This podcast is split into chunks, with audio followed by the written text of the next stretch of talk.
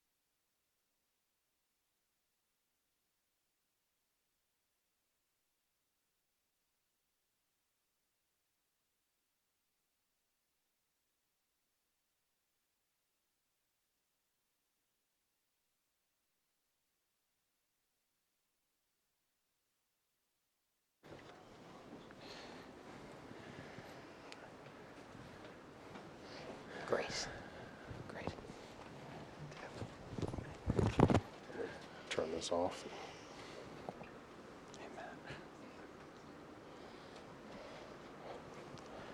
Good afternoon, everyone. Uh, And thank you for taking the time out of your schedules to join us uh, uh, this afternoon. It's a delight to not only welcome uh, s- some old friends uh, up here on stage, but also old friends uh, in the audience. It's a pleasure to host this event. I'm going to turn it over very quickly to uh, a good friend whose uh, career and mine have crossed multiple times in multiple places in DC and in, in Africa, uh, uh, Dante Paradiso, uh, because it's really his story and those uh, whose stories he tells in this wonderful new book that has just been released, The Embassy. And we're delighted to have Dante here, as well as Ambassador John Blaney, who's the chief of mission, the U.S. ambassador in Liberia from 2002 to 2005, uh, and was critically in, uh, especially the year 2003 when uh, when the story comes down. Uh, like you know, today with all the issues going uh, about in our presidential campaign, in uh, in Africa as a whole, the crises in North Africa, the various internal political crises within various African nations, from Somalia uh, in the east all the way west through uh, the Sahel belt uh, uh, to the Atlantic. It, uh, difficult to remember the, the period when, uh, just a little over a decade ago, when our big challenge was focused on a country which, which we've had a, as Americans, a very long history, not always the, the most pleasant history, but I think it's but certainly a very long history, and uh, how diplomacy really came through. And I, this is really the story of this book, and I want to tur- uh, turn it over to Dante to tell that story, but uh, how diplomacy played a decisive role, and in many respects, if it didn't perfect everything that went before, it certainly redeemed a lot of it, and uh, perhaps lessons about diplomacy uh, in the world of the 21st century, which we now live, as well as uh, the role that uh, uh, an individual U.S. embassy and diplomacy can play in the midst of a crisis. And so there are, I think, lessons well beyond the immediate case, even though many of us have a direct uh, connection or affinity to Liberia for various and sundry ways. It's one of those odd things that one never seeks out but uh, ends up uh, with that. So without further ado, welcome everyone here to the Atlantic Council. I want to turn things over to Dante Paradiso, a member of the uh, U.S. Foreign Service, uh, uh, served in a number of uh, posts uh, throughout Africa, uh, not just Liberia, but also Ethiopia, TDY, and with the Combined Joint Task Force, Horn of Africa, as well as in the AF Bureau back at the State Department. And then most recent uh, Africa posting was uh, DCM and uh, Chargé for an extended period in uh, Libreville. So, and a, so a good friend, so Dante, it's all yours. Okay. Well, thank you, Peter, and thank you to the Atlantic Council for hosting us. Um, this story uh, has been a long time in the making, and uh, so I uh, appreciate the opportunity to, to, to tell it. I, I should say that as a current State Department officer, anything I say, uh, the views are my own and not those of the United States government or the United States Department of State. I'm going to uh, take you guys back uh, to uh, 2003. So the book uh, really covers a, a narrow period of time. Uh, and uh, what I'm going to do is tell you a little bit about the story, and, and then we'll turn it over to uh, Ambassador Blaney to provide a little bit of context, a little bit of uh, strategic overlay to the story, and then hopefully open it up and have a, a good discussion book covers a, a very narrow period of time, uh, August to, to uh, or, or June to August 2003 in Liberia, which uh, was an inflection point for the country.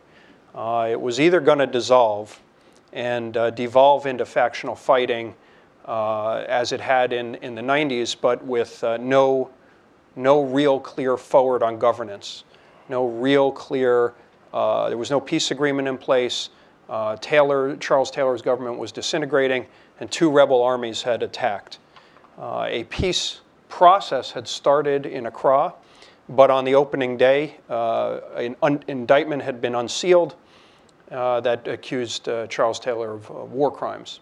So you have the head of state out of the country, and uh, uh, two rebel armies uh, moving in on the capital, and the rump state left behind uh, was uh, problematic to say the least. They, you know, Taylor's administration had been widely branded as the epicenter for instability in West Africa.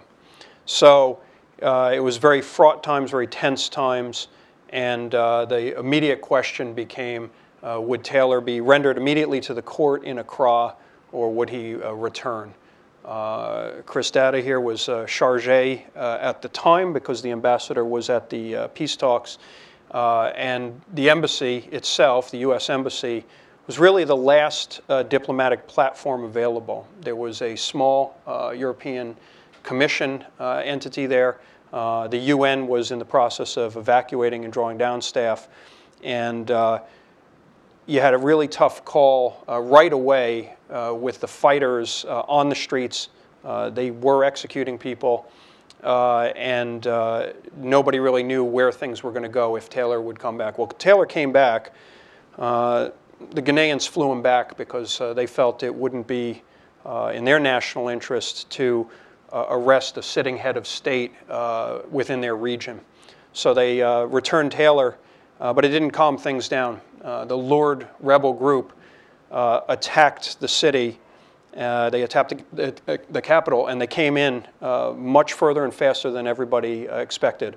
And they found themselves halfway to the executive mansion. And it immediately put a lot of pressure on the embassy to essentially evacuate folks which we did in con- concert with the French because there was a French military attache on the ground. Uh, but then really the pressure came maybe we should close. Maybe it's time to shutter the embassy entirely uh, and uh, pull out. And the thinking uh, from some quarters in Washington uh, was very clearly look, uh, we don't have a lot of strategic in- interest in Africa. We had just, in, in, in Liberia, we had just overthrown Saddam, so all of the focus was on the Iraq War with some residual focus on Afghanistan. Uh, I think they really clearly wanted to keep it that way. Uh, you know, Chris Datta, uh, our charge at the time, got a call saying, you know, think about uh, leaving and, and, and closing the embassy. He said, look, I'm not going to close John's embassy, John being the ambassador. So the ambassador, uh, the ambassador gets back, and the, the rebels had attacked, and and uh, when he got back on the ground, they had sort of pulled back. I think the rebels had come further than they thought they would. Uh, they actually, by one account, they started with like 80 guys. So it sort of showed you that uh, it's almost a raiding party. Uh, they came in. They picked up people along the way because it was very easy. You just hand rifles to kids along the way, and they come along with you. But over the next uh, over the next three months, uh, the rebels attacked two more times. Uh, and the pressure really mounted to close the embassy. And it was uh, coming from, um, uh, you know, Office of Secretary of Defense. And uh, the ambassador said, well, look, I, I, think we can do something about this. I think there's a way forward here. Uh, we need to give the peace process a chance. Uh, there had been a ceasefire, but nobody was respecting the ceasefire.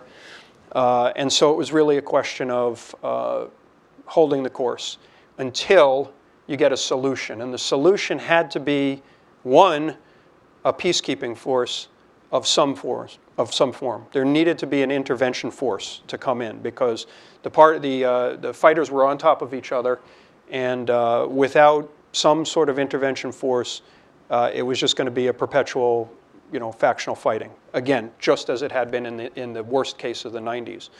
Um, and the uh, the second thing was you needed at some point a comprehensive peace agreement. And the challenge was the sequencing of this. Uh, the last piece of it was Charles Taylor had to go. So the president, President Bush, was traveling to Africa in early July, and he was trying to focus uh, the world's attention on uh, PEPFAR, HIV/AIDS uh, relief, other critical programs that uh, the White House was, was uh, putting forward in Africa. And the question of the moment, of course, was if you're going to be in Africa, what are you going to do about Liberia?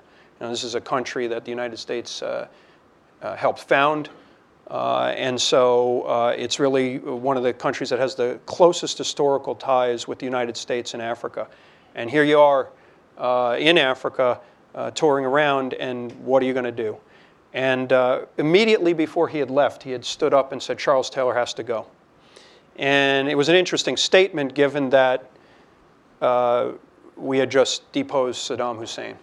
And so at the time in 2003, uh, you have to go back to that time period and realize what the world was looking at when they looked at a U.S. statement uh, at that time, uh, particularly a, a, statement that uh, implies military action. Uh, as a result of his statement, uh, it got a lot of folks in Taylor's administration thinking about what their next steps might be because they saw the writing on the wall. Uh, but from our perspective, we really didn't know on the ground what could be or not coming because really, to that point, it, it had seemed to be intense pressure from Washington to actually pull out. And so it wasn't really clear that any of this was going to form up. What did happen was uh, folks like uh, Michael Arietti and other folks uh, that, that were here were working the back end of the policy to try to put uh, an intervention force together. Uh, in global terms, this intervention force came together with uh, lightning speed. When you think of things we've tried to do as an international community in Sudan, even in Bosnia, these things have take, they take a long time. And you can understand it, right? Because you're asking other countries to put their lives at risk in a country that's in chaos. And you need a mandate and you need a clear way forward. And none of that had, had really come together on the Liberian side. Nonetheless, they were able to get uh, President Obasanjo stepped up uh, in Nigeria and said, I'm going to put troops on the ground, but he had some conditions. We need them to be resourced. We need uh, uh you know, robust U.S. Uh, support. And of course, he, he wanted Charles Taylor to go. Uh, so the pieces started to come together, uh, but the rebels were occupying half the city. At the end of the day, uh, on their third attack, they came in, they had half the city occupied. Uh, the international community had completely drawn down, uh, and it was uh, pretty precarious times. The other problem was that the intervention force that was supposed to come in was Nigerian led with a, a Ghanaian uh, deputy force commander, and those were the initial troops that were going to come in. And they had had a history in Liberia. Uh, and that history, uh, by, by even the best accounts, was a mixed history. And uh, when they had intervened, when ECOWAS had intervened in the 90s, they had been drawn into the conflict and, and by many accounts were essentially a, another party to the conflict. And so, from the, the Taylor government perspective, it was perhaps to give them breathing room. And there was always the thought that you could reconstitute and live to fight another day if you've got separation from the rebels. From the rebel side, they felt that the, the force would come in and protect uh, the Taylor regime. So these dynamics were playing out, and the Liberian people were under heavy pressure. Uh, at the time, uh, there were 3 million people in Liberia, of which 1.5 million were living either as refugees or as internally displaced, displaced people. All of the displaced camps had, over the couple months before this moment in the conflict, collapsed into the center of Monrovia. And at the time, Monrovia had no running water, no electricity, and really no resources to help all of these people. It was already a city uh, under pressure. And now you suddenly had 200,000 additional people uh, in the streets. And given that the front lines ran through the middle of the city, rebels occupying Bushrod Island and the peninsula that rises up to Bushrod Island, uh, which is where the government forces uh, were holed up, that's where all the people were. So people were getting mortared uh, daily. And, and a friend of mine said, you know, uh, she had a nice line. She said, um, it was tragic because really there was nowhere in Monrovia that a mortar could land and not hit somebody. And so people were getting killed uh, in, in horrible ways uh, for a long period of time. So, what's the solution? What, what can you do?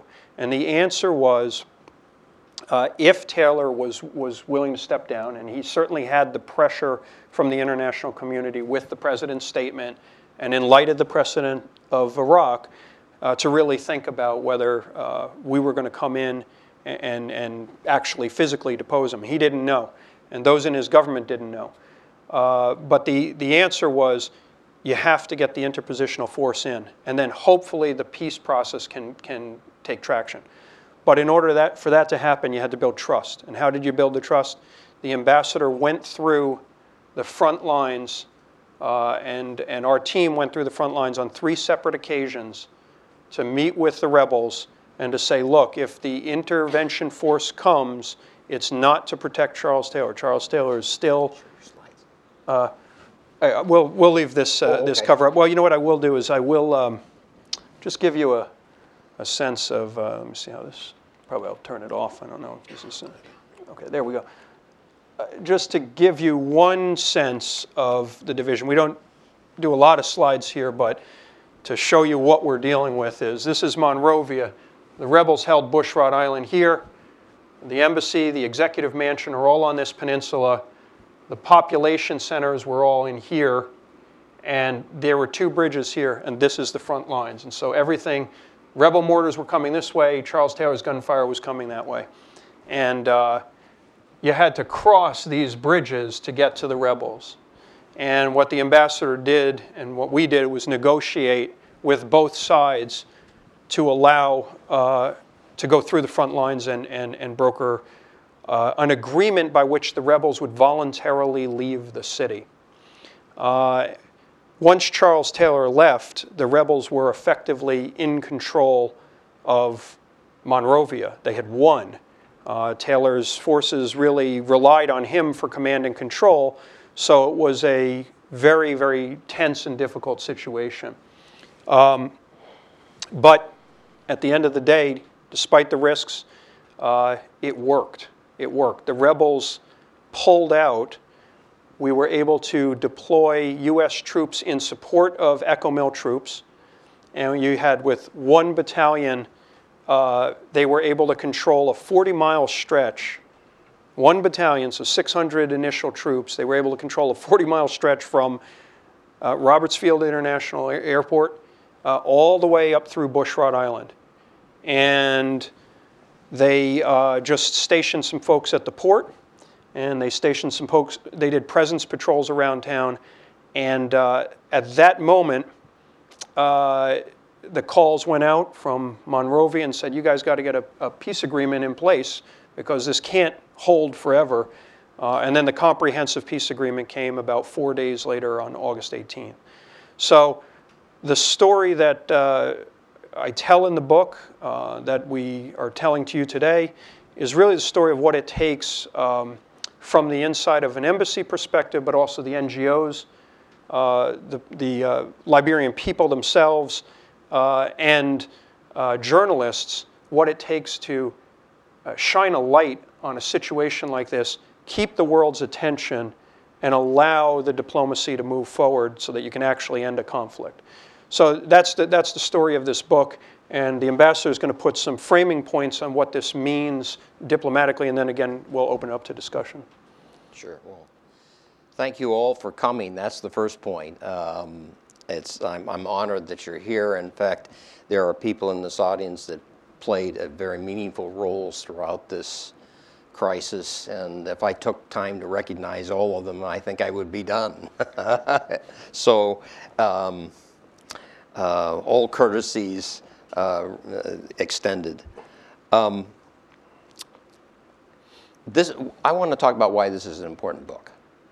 Uh, it, first of all, and it, this may sound a bit trivial to you, but it's very well written. I mean, it's a page turner, and that's important because this is not some dry, acerbic, uh, when I did this, when I did that. Uh, I found myself reading this book suspensefully, and I, I thought to myself, wait a minute, wait a minute, how could you not know what's going to happen? and so, so, but the fact is, is that is that really it's a great read, and it speaks very highly of Dante's skills as a writer, and that's very, very important to get the message across. Um, I also view this as a largely unknown story because of what Dante said earlier, which was this was right at the middle of Operation Iraqi Freedom. It took place within that same time frame and a little thereafter. Remember when President Bush was standing on the carrier, mission accomplished, right? This is the time frame we're talking about. So it was eclipsed very much by what was happening elsewhere, and therefore uh, that created its own set of problems, which I'll comment on later. But it's the it's the real part of the real Blood Diamond story. It's a fascinating book. It's an inspirational story. Um, it's one that talks about how a few people on the ground left because, as he said, every, almost everybody evacuated could actually make a difference. Um, and I am very grateful to those who stayed with me volitionally throughout this crisis so we could run our gambits to try to uh, force the peace. And uh, it's not just about, and Liberian and American alike, it's not just about American either. As uh, was said, this is about, if I can use the phrase, the internationalization of a hemorrhaging problem. Um, it's about the involvement not just of groups of countries, but international institutions. Uh, uh, later on, the UN played a major role in the stabilization. The World Bank was involved. Uh, there were African institutions involved. ECOMIL was the lead element. The follow-on was the United Nations Blue Helmets. So, and there were NGOs involved, non-governmental organizations, central to the workout, the successful workout and stabilization of Liberia. Um, was it perfectly done? Forget it. It wasn't perfectly done. I would be the first to admit that, but synergistically enough so that we could move the equation forward in a multifaceted way uh, towards stability and a lasting peace. Um, further, this victory uh, is not about just Liberia. For those of you who are Africanists, you know that in 2003, the epicenter of violence in West Africa was Charles Taylor's Liberia. Uh, it was exported. Uh, in fact, he was tried not really for his crimes in Liberia, but for his crimes in a neighboring country in Sierra Leone. Uh, but that isn't the only country that his fighters went into. So this was a sub-regional problem writ large, and I do believe that if Liberia, if the war had continued, I think Liberia would have disintegrated as a nation state, something that we see a lot of this century, and I'll get to that in a minute. Uh, and we would have had uh, really an incubator for instability for the region and probably for terrorism eventually. And so it's something along the lines that you see in Boko Haram today, only better resourced and probably bigger. Um, as far, insofar as the U.S. is concerned, this is the country that the U.S. had a big hand in creating. Uh, if we had actually turned our back on Liberia in its darkest hour and walked away, all Africa was watching and beyond. I don't think that Africans would have uh, taken us seriously for decades in, in many respects. Uh, we weren't just talking about scaling down the embassy, we were talking about closing it and walking away. Um,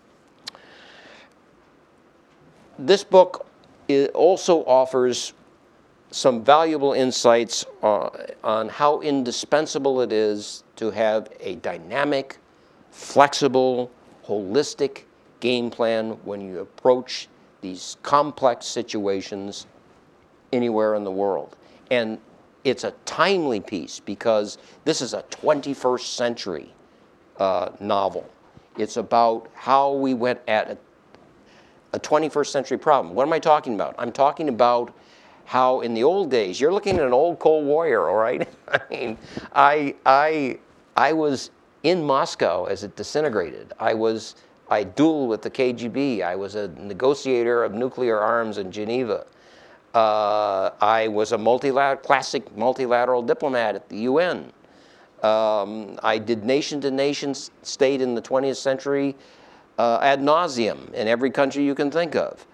Um, but this is different somewhat in, in the 21st century. The nation state is fraying, subnational uh, actors are much more important than they were.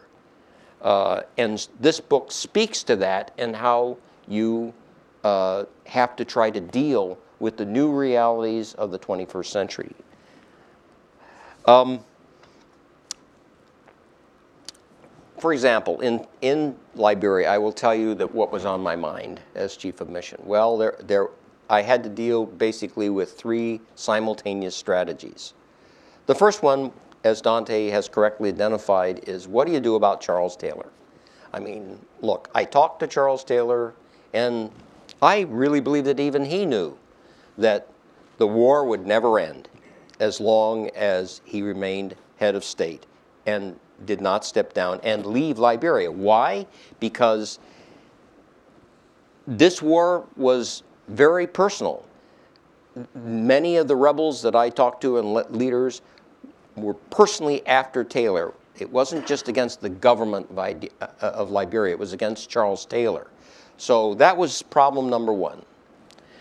The second uh, uh, piece of this had to do with how do you deal with two ethnically different, distinct, and competitive rebel armies. Um, most dramatically, I guess, would be going over, as Dante said, to talk to the head of the largest rebel army, known as the LURD, which was mostly composed, composed of Muslims. And um, it's very difficult. Uh, commanding General, General Kober, a real stone killer, frankly. And he was bent on revenge, first and foremost. When I talked to him, this was a fellow who wanted payback. Uh, th this was a siege of Monrovia, largely undertaken by the LURD, and he wanted a 14th century conclusion to it the sacking of Monrovia and payback for things that had actually mostly happened to his people in another country, in Guinea. Um, and so his objective was to take and sack Monrovia to, uh, to, to, to pay back in blood uh, for what had happened. And personally, I think he had aspirations to seize power himself if he saw a way to do so. Um, interestingly, this is another 21st century situation. I don't remember any time in my entire career uh, in the 20th century when the military chain of command completely broke away. This man was not taking orders, as he told me dramatically, from Sekou Conneh, who was the head of the political uh, LURD movement. And so he was off on his own. He was rogue. And frankly, that's the kind of 21st century problem that we face more and more that you didn't see in the old days and that you have to deal with these types of fragmentation of who's sitting across the table. Or as Nelson Mandela used to tell me, we were talking about Burundi and, and you know, we had a heck of a time figuring out whether we had a critical mass across the table. There were so many parties. Uh, Princeton, you know this uh, better than I do, but it was, it was a, it was, it was very difficult to deal with the fragmentation problem. Um, so, um, and the last piece, the last strategy that I had to worry, worry about and, and, and create a, a local ground strategy for simultaneously was how do I deal with Washington? I'm being very blunt and open about this because I have to be. Um, how, what do I do? Because frankly, the plurality of policymakers in Washington at the time very clearly was sending a me message to me that you're finished. That the embassy is, and it was mostly coming from the Defense Department, but not entirely, and, um, and, and from Donald Rumsfeld. And so, uh, so this was a very, very hotly debated issue, but basically policymakers in Washington were mesmerized on Iraq and all the other embassies had closed. So what was I going to do locally to make sure that it wasn't game over? those were the strategies, the three strategies that I had to uh, work on with the help of many others, including the gentleman sitting to my right. Um, and, um, and as a matter of fact, in my afterlife as ambassador, uh, after I left the Foreign Service, I've spent the last decade sort of distilling uh, lessons learned from Liberia and dealing with this type of 21st century complex uh, problem and other situations to try to figure out what sorts of things we need to consider in the future in these situations so to so as to better uh, cope with them and to try to, to deal with them. So that's been a very interesting career, and let me tell you, business is good. Um, uh, let me close on a, on a personal note, which is because it's going to come up, and I might as well deal with it now, which is the question that I'm asked most frequently, which is, you know, ambassador or John or whatever, you kept the embassy open. Why did you feel you you were justified to to take that kind of risk? And I and, and it was risky. It was a dangerous situation. Now, all, albeit that we we we did the very best we could to to mitigate the risks at hand in various ways. But I knew I was taking risks with the lives of my people, American Liberian. We had casualties. We lost some of our Liberian staff very sadly. We had Marines wounded. Uh, why did I do that? Why didn't I just close? And of course, why did we do this type of daring frontline diplomacy, crossing through no man's land, or as Colin Powell uh, put it to me later, you know, he said, well, John, that was great, but I wouldn't try it again.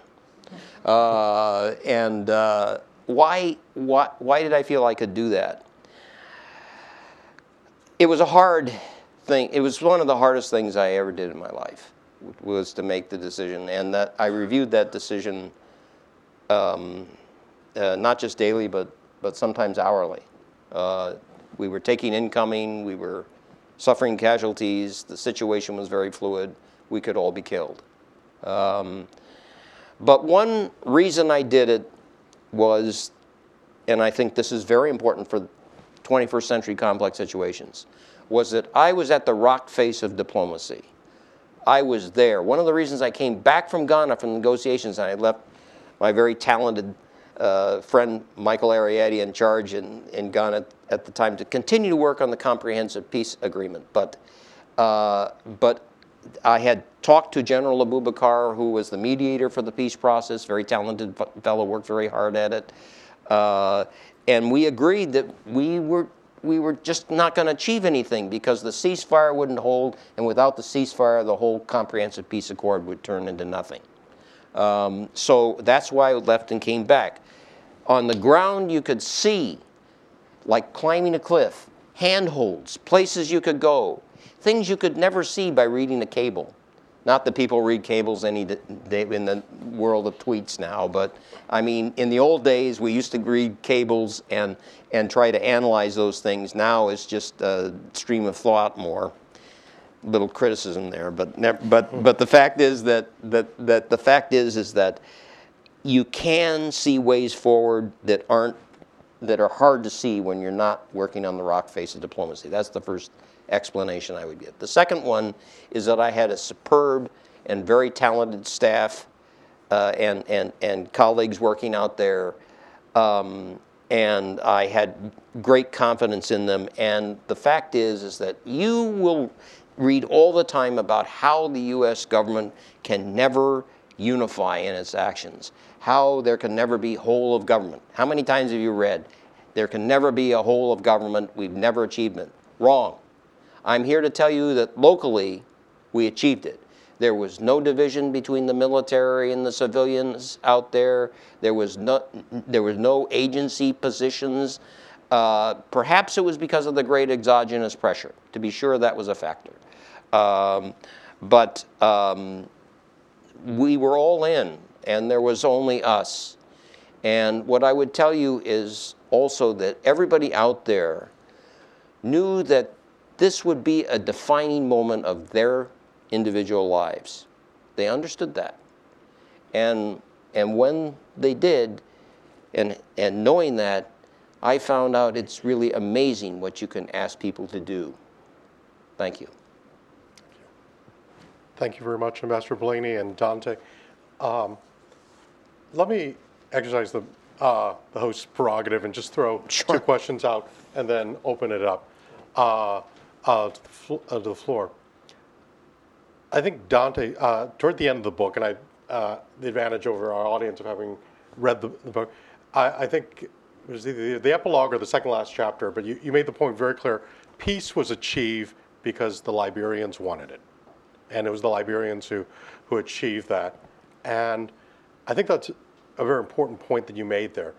But uh, if you and or Astroplay or both of you could tease that out a little bit, because in many of the complex situations we find ourselves in, not just in Africa but elsewhere, often what is absent is exactly that the individuals, many of whose names are recorded, thanks to you and others, but there isn't a will. Yes, Taylor had to be moved aside, and others, but there was a, you know, there were people where, what, do you, you know, the importance of that insight about local ownership. Yeah. Well, I think uh, I think there's two things, right? I mean, uh, uh, it's very hard for the international community uh, to support uh, the stopping of a war unless uh, folks themselves want to stop shooting. In Liberia, what had happened was the vast majority of the population was absolutely fed up with the conflict. Uh, they were victims of the conflict. They had been enduring uh, suffering off and on uh, for you know 23 years. If you go all the way back to the coup in 1980, um, so people understood the depths and depravities of the war and the violence. And so the, the call and pressure from the Liberian people was such that I think all sides uh, felt that. But unfortunately, in a world of guns and a world where a few can, can you know, do significant harm to the vast majority, um, it also takes uh, finding some leverage and, and understanding uh, the combatant parties. So it, it, can't be just the will of the people themselves. Uh, they do need some help to put pressure because, look, uh, combatant parties are sustained by access to international markets. They're sustained by, they have to get money for guns. They have to get money to pay uh, their, their soldiers. Um, so there is a role uh, in, in a deeply divided country uh, for international assistance. And the international consistent, the, the, international assistance, the first thing is convening authority. You know, it's, it's finding a, a neutral ground where combatants can talk along with other voices. So the Liberian peace process, which again, you know, we're on the ground. There's others in this room that were, uh, you know, at the, at the peace talks and, and can speak more to that. But it takes uh, that convening authority to say, okay, let's, let's go to a neutral place and see if we can find a way to talk. And, and, the second thing is, is what you have to do when you're on the ground is speak to everybody's particular equities. Uh, it was very clear that uh, the LURD rebels and MODEL, which was coming up from the south, neither one had a governing mandate. So if they had somehow achieved the executive mansion, gotten control of the, of the country, you know, they weren't going to be accepted by the, the, the majority of the population. And, and, Taylor's rump government still had supporters. They still had uh, capacity to fight. But again, uh, their mandate had been discredited uh, by years of you know, human rights abuse and, and lack of support. And so, uh, you, you know, you're trying to find the leverage with those armed combatants to say, you know, really you don't have, nobody has the support of the people. So let's find a way to stop the shooting and go there. At the end of the day, it does take uh, the people in the negotiating room to finally say yeah, and it takes the people on the ground with the guns to voluntarily put those guns aside. Uh, and I would, I would argue that uh, there are inflection points. This was one of them. Liberia in the 90s, when it was trying to dig its way out of factional fighting, had 13 failed peace agreements. So the opportunities can come, but if they're not consolidated, you know, if there's a, a sense of fatigue, a sense of urgency within the society, you have to take that window. Uh, if you don't, then all bets are off and, and, it, and it can devolve. But what happens is uh, it's, I would say again, the overall pressure and sentiment of the Liberian people does interact psychologically within the fighters who don't want to spend their entire lives uh, attacking their own people. And, uh, and if that can be heard and put through in the proper forum, you have the opportunity to, to start to move towards stability.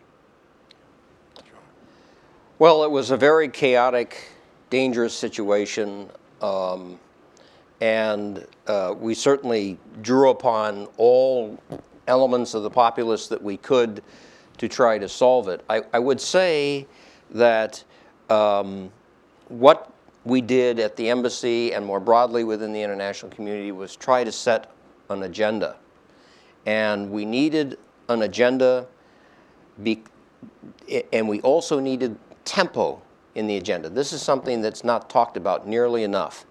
Uh, you've got to be able to set out the agenda and show the pathway forward and try to get as many parties to follow that agenda as possible, especially given all the, the differences that Dante has just spoken about.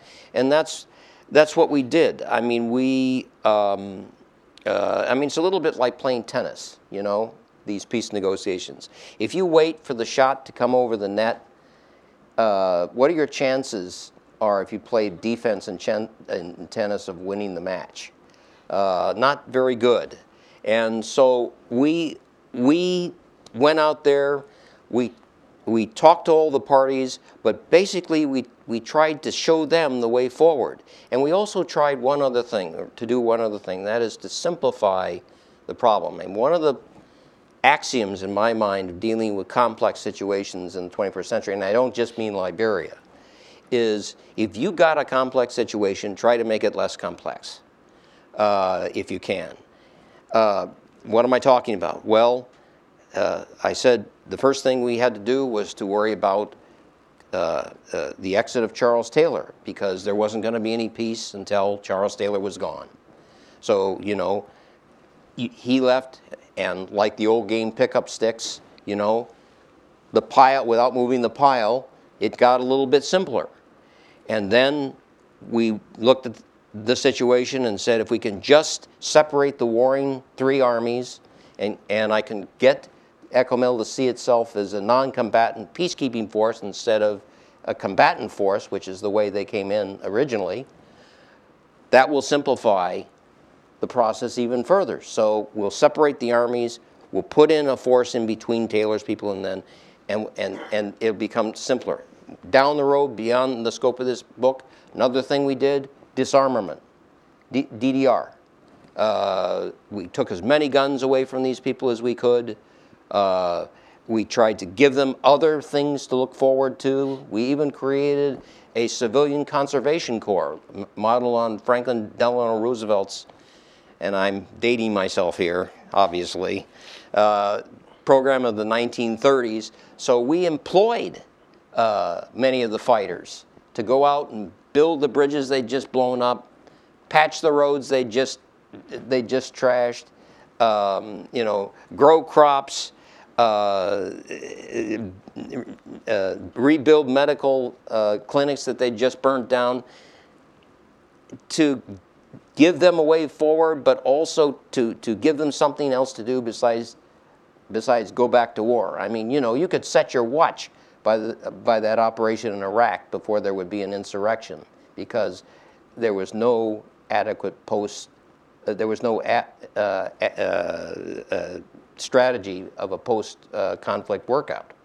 And so I was determined that we were going to have, uh, have these things and to set the tempo and the agenda and that they were going to follow it. Follow, follow with one other question, and then we'll open up. And uh, Dante tells the story in, in the book, uh, which I commend, but directly uh, Pax you, Ambassador Blaney, was how did you, you know, you know talk a, uh, about how you kept this problem. You, Dante mentioned earlier that, in fact, the plurality of opinion was, or at least back here at home, was moving against, uh, in fact, wanted you out of there, shut down the mission, and uh, uh, board it up and uh, evac- do a do a neo of the embassy essentially.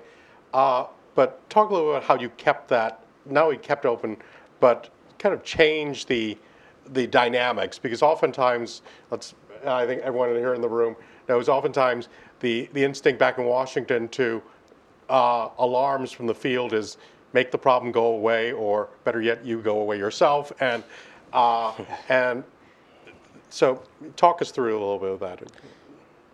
Well, this is the mo, this is, this is the third strat, part of the strategy, but of course it was not the least important by a long shot. Um, first of all, I had the backing and, uh, and strength of Colin Powell. And uh, he and I talked on the phone frequently, and uh, he was the person who carried the argumentation to keep the embassy open to the Oval Office. Um, and so without his support, uh, it, I think we, it would have been curtains. Um, I should say that right up front. Uh, the other ways that we, that we influenced that equation was the media. And I guess I must confess at this point that I sought out the international media uh, intentionally to keep the pilot lit on Liberia. During all this mesmerized Iraq, we want to celebrate in the end zone phenomena that was going on. Uh, the, that's where the attention was supposed to be on Iraq. But I went out, I got a hold of people like Brent Sadler and CNN and others, and I intentionally, frankly, without being asked, uh, talked to them. So, and I talked to them mostly about the humanitarian situation. And, there, and as Dante said, there was a desperate humanitarian situation unfolding there. I did not want it covered up. I did not want it swept under the rug for the sake of, uh, of celebrating in the end zone on Iraq. And so, and so we had those CNN and those print media and those, and those radio interviews. And I was frankly called on it uh, as, as being a little much. The reason was, and, and, and, also I had other allies like Chet Crocker and others back here, Princeton Lyman, others, who wrote, in, wrote about the fact that there was a way forward. Don't do this. And, and uh, we, uh, we had friends back here who could keep the pressure to keep that door from slamming shut and the embassy totally closed. Um, so those are some of the ways that I, I worked that equation. I mean, actually, the, the argumentation was the shrillest in the entire Bush administration. Not Iraq, but in the Oval Office. It came before the President of the United States three times. Secretary Rumsfeld, Secretary Powell. Uh, bellicose argumentation. Um, and uh, in the last analysis, uh, President Bush, who I think had heard quite enough at that point, uh, just threw up his hands and said, you know, that's, that's enough. That's enough. And he said, I'm going to leave it to uh, the man in the field, meaning me. And, uh, and, and one interesting sort of spin from this is when I was uh, sworn in by Colin Powell, um, it was in on the eighth floor of this ornate State Department place where you all get sworn in. And uh, after I was sworn in, he said, I want to talk to you behind the curtains. There are these gigantic floor to ceiling curtains. And he said to me that, uh, and I thought he was going to say, this is a tough one, John. And I was going to say, you know, three bags full, I can, I'll do my very best and so forth. But what he said was, don't forget that you don't work for me anymore. And I was perplexed by that. But now I understand what a wise, what, what great wisdom that really was. Because during the course of, of trying to search for peace, make the peace, stop the fighting, uh, and keep it stopped, which is a major, major part of this whole thing. Um, I had to butt heads with every agency practically of the U.S. government at one time or another. Um, and and and uh, and I remembered what uh, Colin Powell had told me. Now I understand. Let me just add one other critical element. Throughout this, even though there were uh, tensions at the high level in the cabinet over uh, what to do about Liberia and whether we pull out, um, we wouldn't be sitting here if we didn't have a Marine Security Guard team, right? Oh, absolutely. That protected the Chancery. Uh, we also had uh, 200 unarmed, unarmed contract uh, Liberian guards who never left their posts and we lost uh, two of them to gunfire and mortars. And those Liberians helped protect the perimeter. And we also had no daylight between the ambassador, the RSO. As he said, the, the country team was unified, but no daylight between the ambassador and the RSO and the ambassador and the defense attache's office. So uh, all of them saw the problem set as something that could be solved. Therefore, despite all of the risks, it was worth it staying. It was a reason to be there. He had a strategy, which you need. So when, you know, the, the big argument right now in Washington, whenever embassies are really under, under pressure is, we don't stay just to stay. Uh, but the ambassador had a vision and a way forward we had what we felt was the appropriate security posture. And, and I would just add to that, you know, we did have different units come in at different times. A SEAL team came in uh, to help a, as part of a, a protective detail for um, an assessment team that helped with the first level of evacuations. And those guys really uh, gave us a way through the very first attack.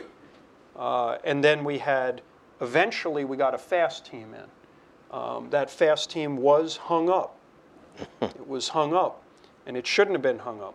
And the security was withheld from the embassy. So that's a big problem, right?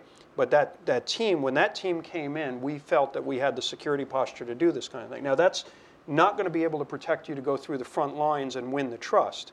But what it's going to do is secure the embassy perimeter, which is at a minimum what you need. And then there were two other elements, which is the Liberian forces had, um, had equipment that kills people you know, RPGs and 82 and 81 millimeter mortars that are absolutely lethal to people, but hard to storm an embassy compound with that if you're protected appropriately with, uh, with our military.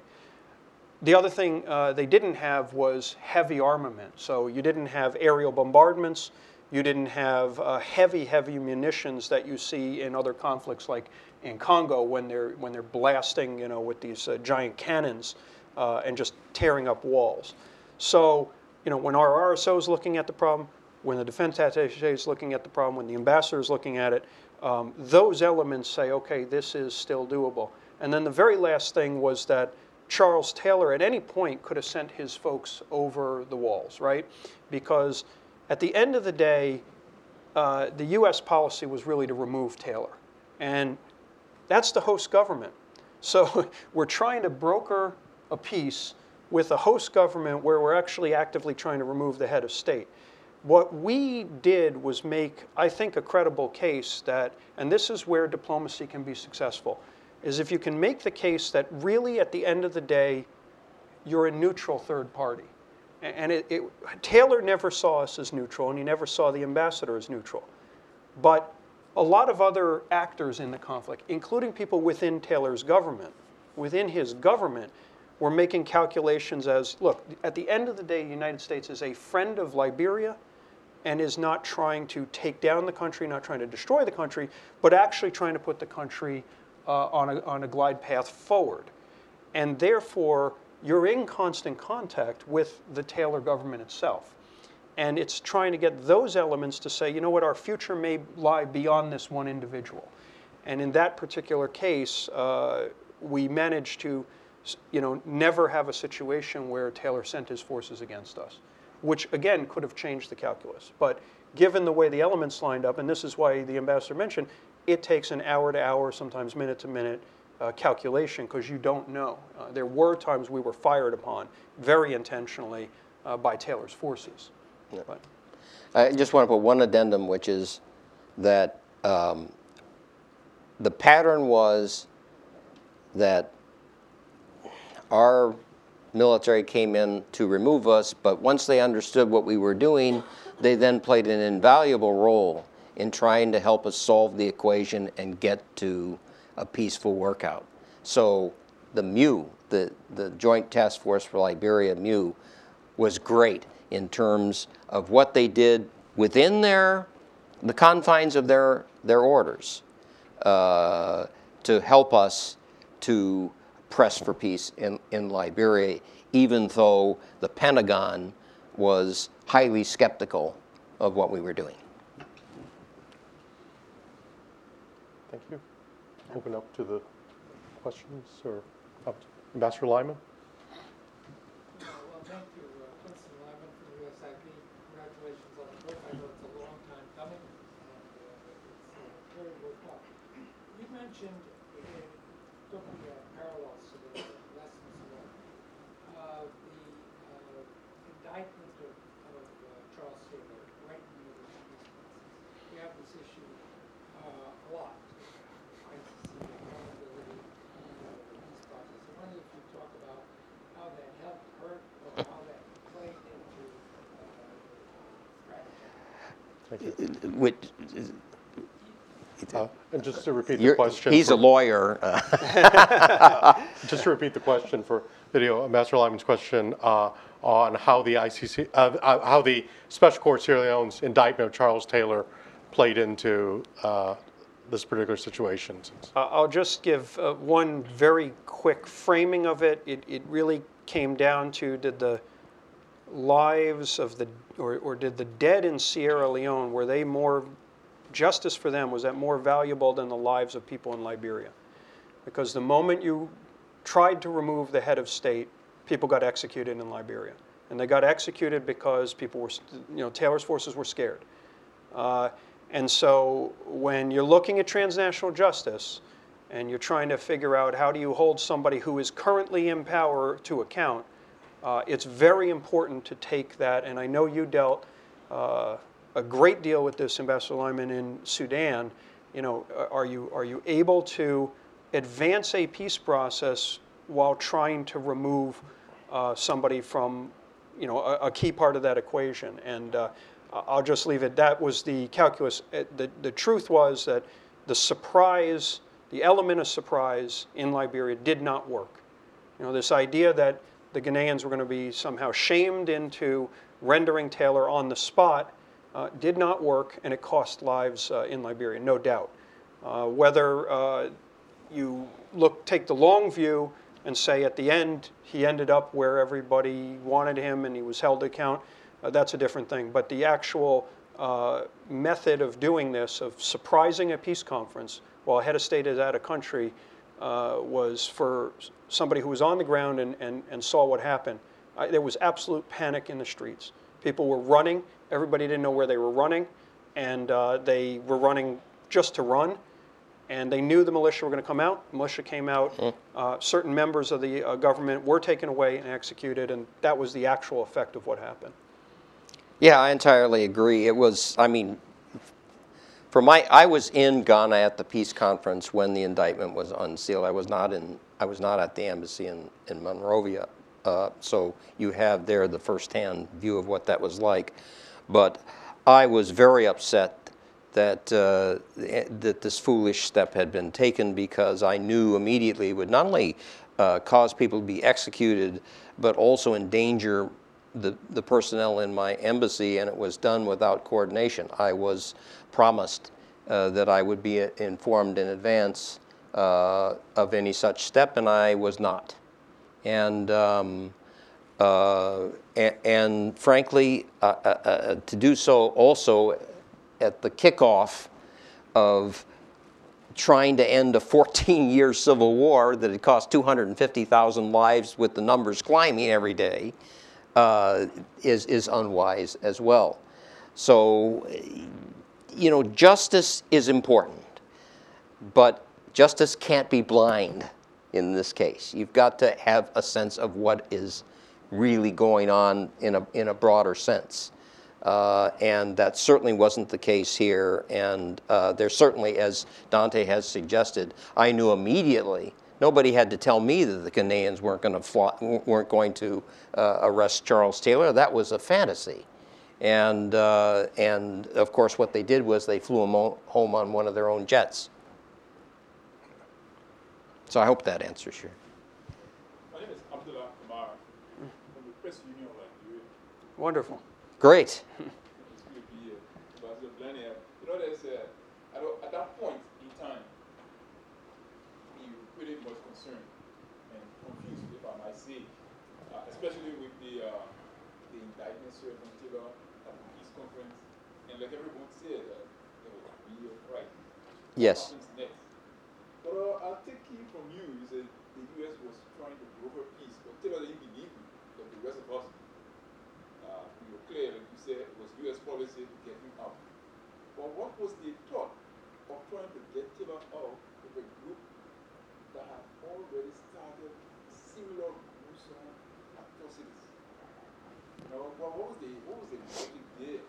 Because uh, that was really getting us confused. Uh, a friend of mine, said a friend of mine, Bishop Francis, got sick immediately afterwards. And Bishop Francis? Bishop Francis, Yes, great guy. yeah, immediately after the transition, he got sick. And like somebody said, Bishop Francis got frustrated because after all of the atrocities, the group that comes to replace Taylor are worse, especially during the transition. So all of frustration, and he got mute and he did not talk on the You know, a friend said that, you know, because we're not going to know what the doctors will say something else, but uh, that was a disappointment. But what was the U.S. government thinking to want to support people with similar traits in removing Taylor? Of course, Taylor has never been a good person, and we actually needed him out. But how? That's been the issue. Um, that's exactly why, uh, and that those are that's a good question. That's exactly why I was so careful about the architecture of stabilizing the situation was to ensure that uh, the rebels, and I think that's who you're talking about, be it LURD or MODEL, would not move in, and, and many of them thought they would they would move in and sack the city, as you suggest, in the best 14th century meaning of the word, uh, and take retribution on a massive scale. So that is why I was intent on getting ECOMIL permissive insertion in between the rebel armies and getting the rebels to retreat off Bushrod Island to the Po River and having the international community move in in that fashion, later the UN, to stabilize the situation so that that scenario that you paint of the rebels moving in, either one, and exacting that type of retribution and, and, and would not take place. So uh, our, our, our planning, our strategies went way beyond just getting Charles Taylor on the plane. But I will tell you that that was absolutely necessary to stop the war. That war would have never stopped if Charles Taylor had, had not left Liberia because the war was directed at him in large measure by both MODEL and by, by the LURD. So he had to go, but we had to do these other steps in this workout to make sure that the situation didn't dissolve into chaos and bloodshed. And it worked. Just, I mean, just as a side observation, I, just to reinforce the point, uh, you know, is, is the state, the state of Liberia, such as it was, uh, you know, weaker and less able to sort of, uh, you know, help uh, protect the people in some sense if the head of state is removed. So, because you were asking specifically why, why was it necessary to remove Charles Taylor when you're facing these two threats, right? Um, but as the ambassador said, you know, uh, the war was deeply personal, directed against him in, in many ways. Uh, and also, uh, you know, he, you know, Taylor had been told many times by many, many different folks around the world, and certainly by Washington. Look, you've got to stop the abuses against your people. You know, once he won the election, you killed my ma, you killed my pa, I'll vote for you, right? You know, once he came to power, it was okay, it's time to put this aside. And what happened was there was a disarmament process, and yet Taylor, what did he start? The ATU. He started the SDU. He started uh, paramilitary groups. And he started, uh, you know, he still continued to fund his militia. And the militia were child soldiers and, and all manner of folks. And so, you know, the, the Liberian population, as you well know, was, was under a very, very abusive regime and at his direction. He, he could have potentially gone in another direction. He had a lot of encouragement to try to reform, try to change. This was the, this was the nature of the discussion from you know 97 to 2000 uh, before LURD really started up and reconsolidated. And, and unwilling to, to change the direction and unwilling to change from a cash and carry state where you're taking the shipping revenue and the timber revenue and putting in your pocket and, and, and doing it by, by, uh, by suitcase, uh, it's a pretty easy call that uh, if we all want to see regional stability, and again, it's not just the United States, you know, it's neighboring countries, is everybody had a stake in this. Nigeria, regional countries. So that was why there was a lot of pressure particular to him. And consider that we're not just talking about Liberia. Consider the, the, the, the horrible human rights violations that were committed in countries like Sierra Leone um, and, and his role in that. Um, so it's not as though we're just talking about Liberia here. Again, uh, Liberia was the epicenter of violence for the subregion of West Africa, and something had to be done about that. Dave? I'd just like to um, follow up on Abdullah's question, because I have uh, very strong memories of this period in Nigeria. And uh, I think what he was asking was, there was a strong impression that the United States was supporting LURD uh, in their bases in Guinea at Mhm. that time. Um, I don't know whether that was the case or not, but that was certainly the feeling that we had. And so that for many Liberians, I mean, as bad as Taylor was, uh, as Abdullah said, LURD was much worse. I mean, there was a relative peace before uh, LURD came on, despite the abuses, you know, ATU or whatever that uh, Taylor was uh, responsible for. Uh, but when uh, LURD uh, started its incursion, it was similar to when Taylor started his own incursion, you know, uh, 10 years earlier. The toll on the civilian population was really uh, much worse than it would seem, uh, you know, the, um, goal of removing Taylor from power. You want me to that? No, go ahead. You, you know, listen, I'll just say this. Uh, it, it, it's easy to, uh, you know, say the United States is facilitating and financing overthrows, right? It's easy because it's pretty hard to prove the counterfactual. Uh, in fact, uh, there's a quote in the book from uh, J.T. Richardson, the National Security Advisor for Taylor. And you know, I, I was talking to him. I said, "Look, we were we were getting mortared. We're we're we're getting killed, you know, killed and mortared, uh, same as the Liberian population." He said to me, he said, "Well, you know, uh, you know how many glasses my houseboy breaks? I don't pay him to break those glasses.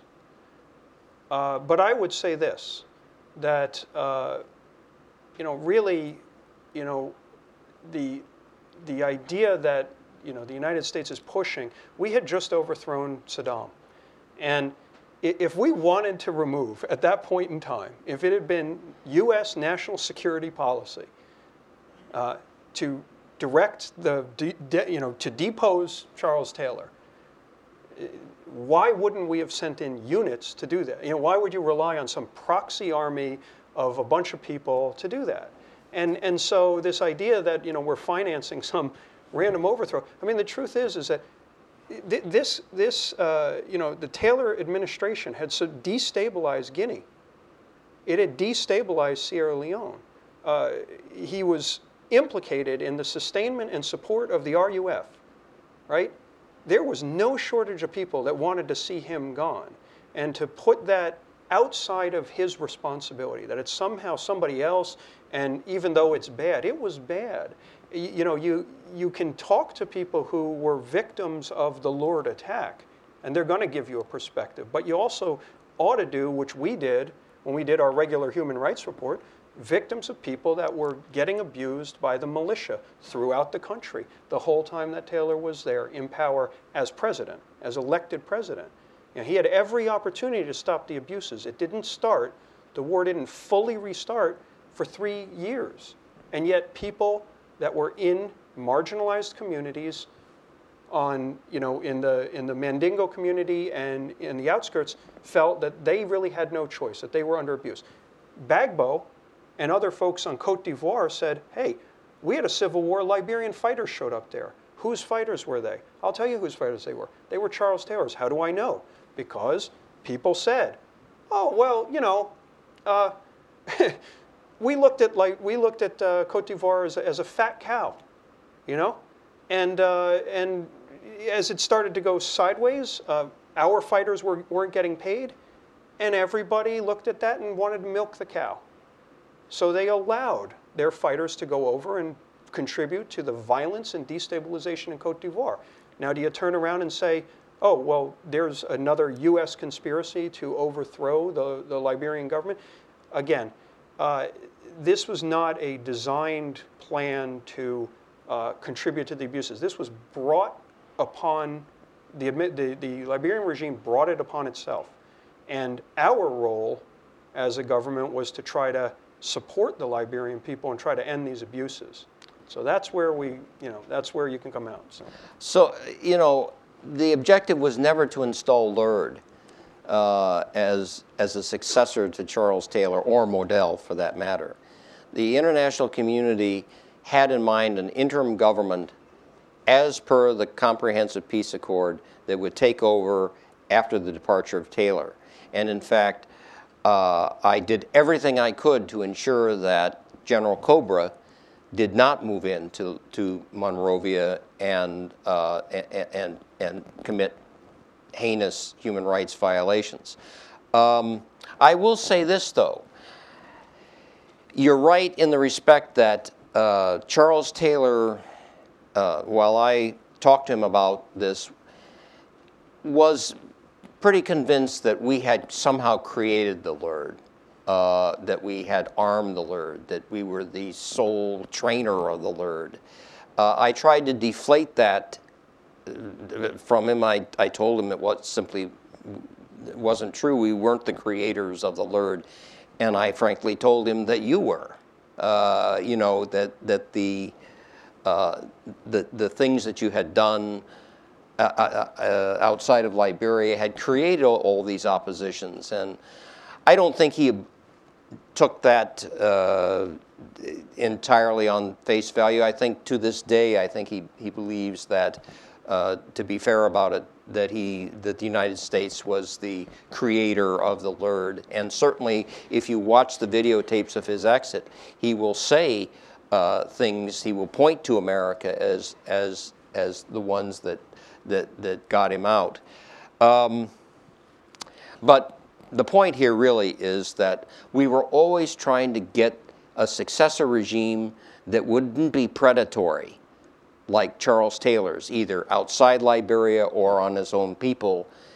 And we were trying to find a successor te- regime that wouldn't be the rebels that, that would that would that would uh, uh, look to uh, for revenge against the people of Monrovia and Taylor's people. What we were looking for was an interim government that would stabilize the situation and minimize human rights violations. And essentially, that's what we got. Uh, because it didn't go directly from Charles Taylor to Ellen Johnson Sirleaf. Uh, often people forget that Gyude Bryant was not a president, but he was in charge of the interim government for a long period of time while we stabilize this. People forget that we brought in 15,000 UN blue helmets to stabilize the situation. We weren't looking to punish anybody. We were looking to stabilize the situation and try to give Liberia a chance. Yeah, thank you. I'm Valerieri. I was uh, somewhat involved in some of these uh, activities.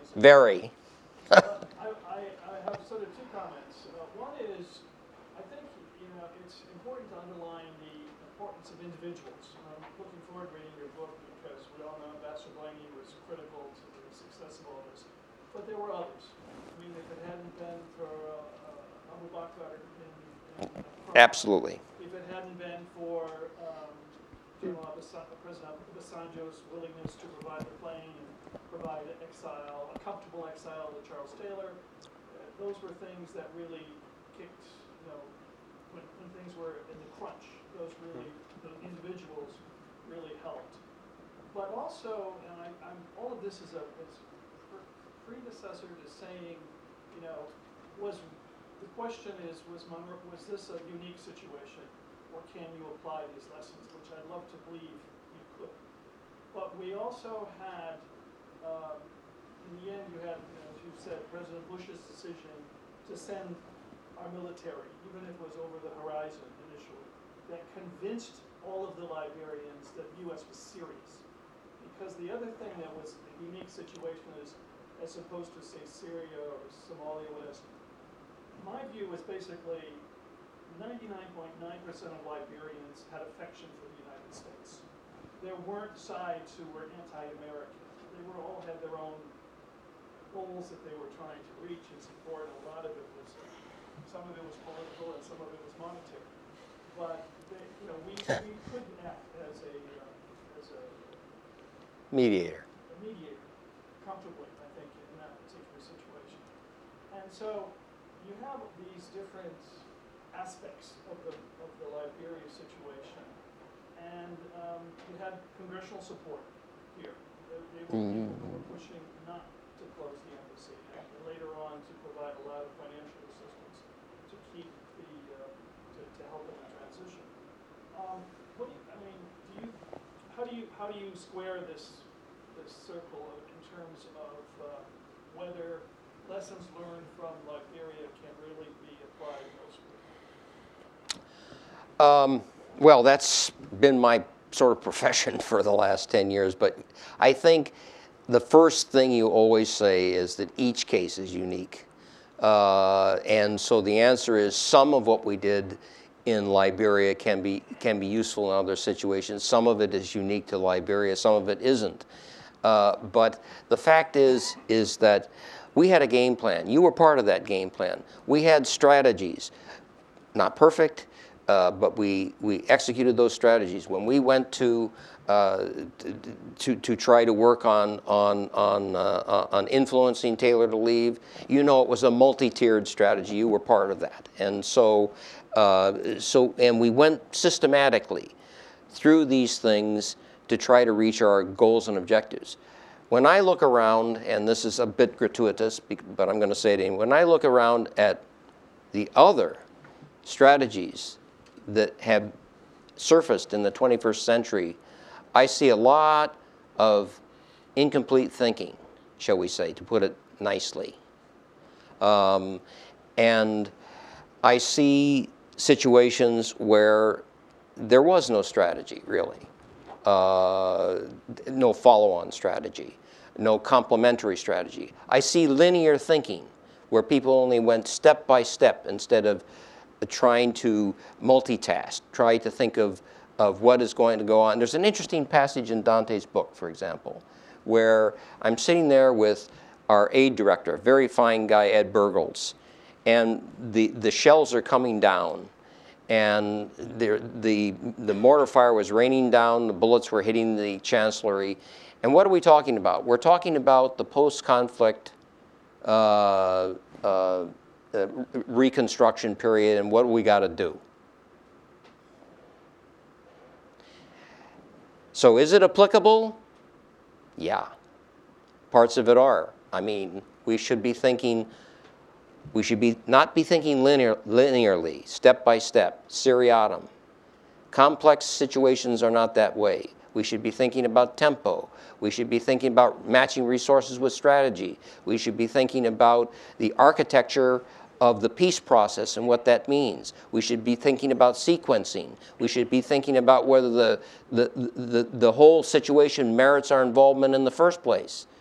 We should be thinking about framing the problem. Need I go on? And these things were things that we did imperfectly in Liberia, but we did them. Where else did we do them? Dante, la- la- Yeah, I just, uh, I, I think that, um, you know, to, if you're going to take on diplomatic challenges, right, it, you, you, what you see is that every situation has its own variables, but they, there are general commonalities. The ambassadors listed a few of them. I would say in, in today's world, you know, what you first want is, uh, you know, from a U, let's take a strictly U.S. perspective. You, you want some consensus within the U.S. government of what we're trying to do. I mean, that's absolutely critical. We, we were fighting it in Liberia, and it, it probably, uh, you know, it, it almost led, I think, to the wrong outcome. But eventually we got to a consensus. So the U.S. government, before we're deploying resources and, and trying to solve things, we really have to have a consensus. That consensus has to go beyond the immediate action, beyond the immediate objective to a, to a longer term strategy.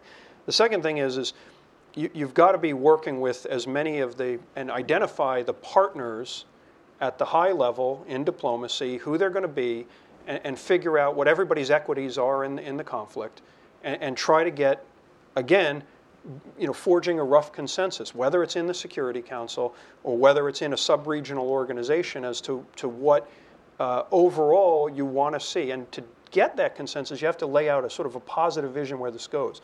And then the other thing is you need to be present.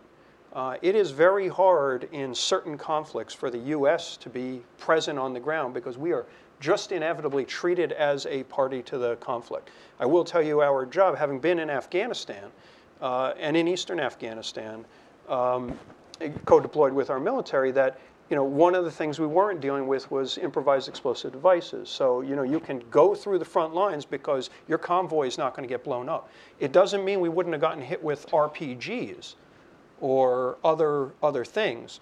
But you, it's a little harder to do some of this on the ground diplomacy right now, knowing exactly what you're facing. Nonetheless, you have to be present because you have to know who you're talking to these and, and who's fighting and what their equities are. And the more that you uh, understand that, you can match up the real time information on the ground with the broader consensus uh, above. And you have to have that matched up because, again, this, this was a case where uh, you could have gotten whatever you got in, in Accra, but if the fighters on the ground hadn't been keyed in, hadn't viewed it as in their equities, hadn't been part of some command and control, uh, it, it would have fallen apart.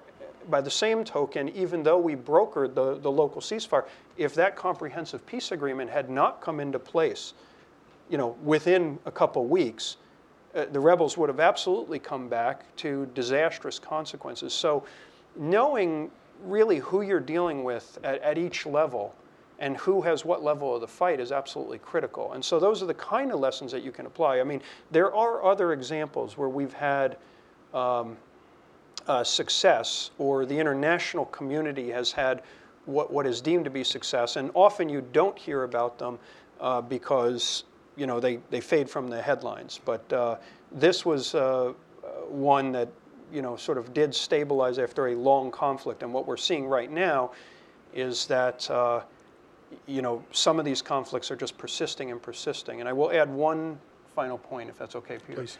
Is is is Then I got one final point. is the use of is the, is the use of the media, right? Uh, we now live in a fractured media world. You know, Yes. one thing was is that the ambassador was able to effectively um, work with the media to put pressure on uh, the particularly the LURD, but also MODEL.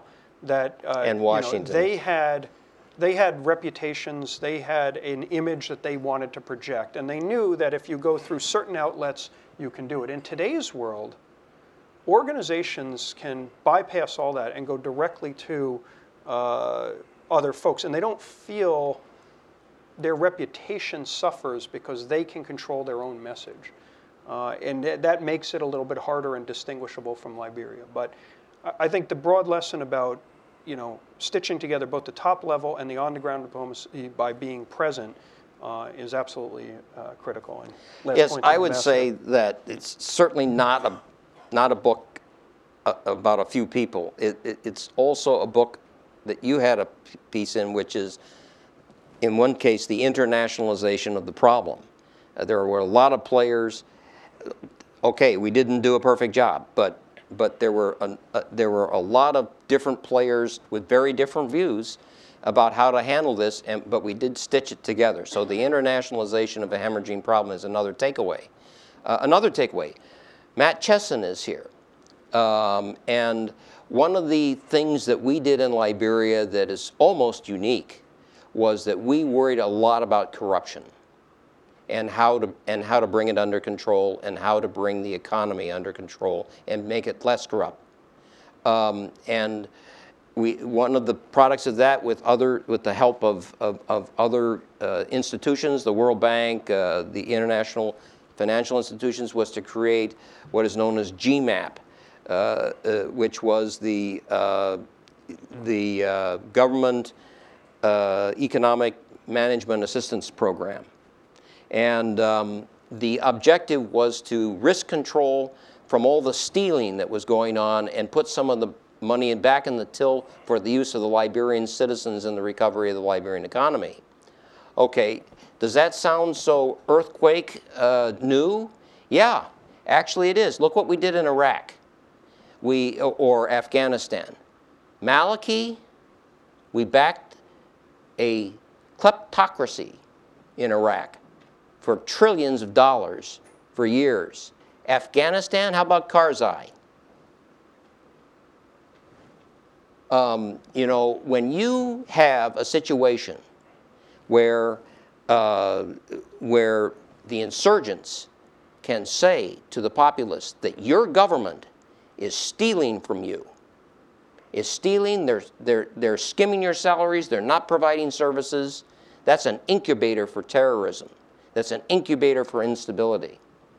And the United States has been very slow to understand that. You can tell who's retired here. on, on, on that note, we can uh, pl- uh, continue the conversation. There are refreshments and snacks outside, and uh, please join me in thanking Ambassador Blaney for uh, discussing it, and most and most of all uh, for congr- uh, join me in congratulating Dante Paradiso Absolutely. for, for his wonderful new book.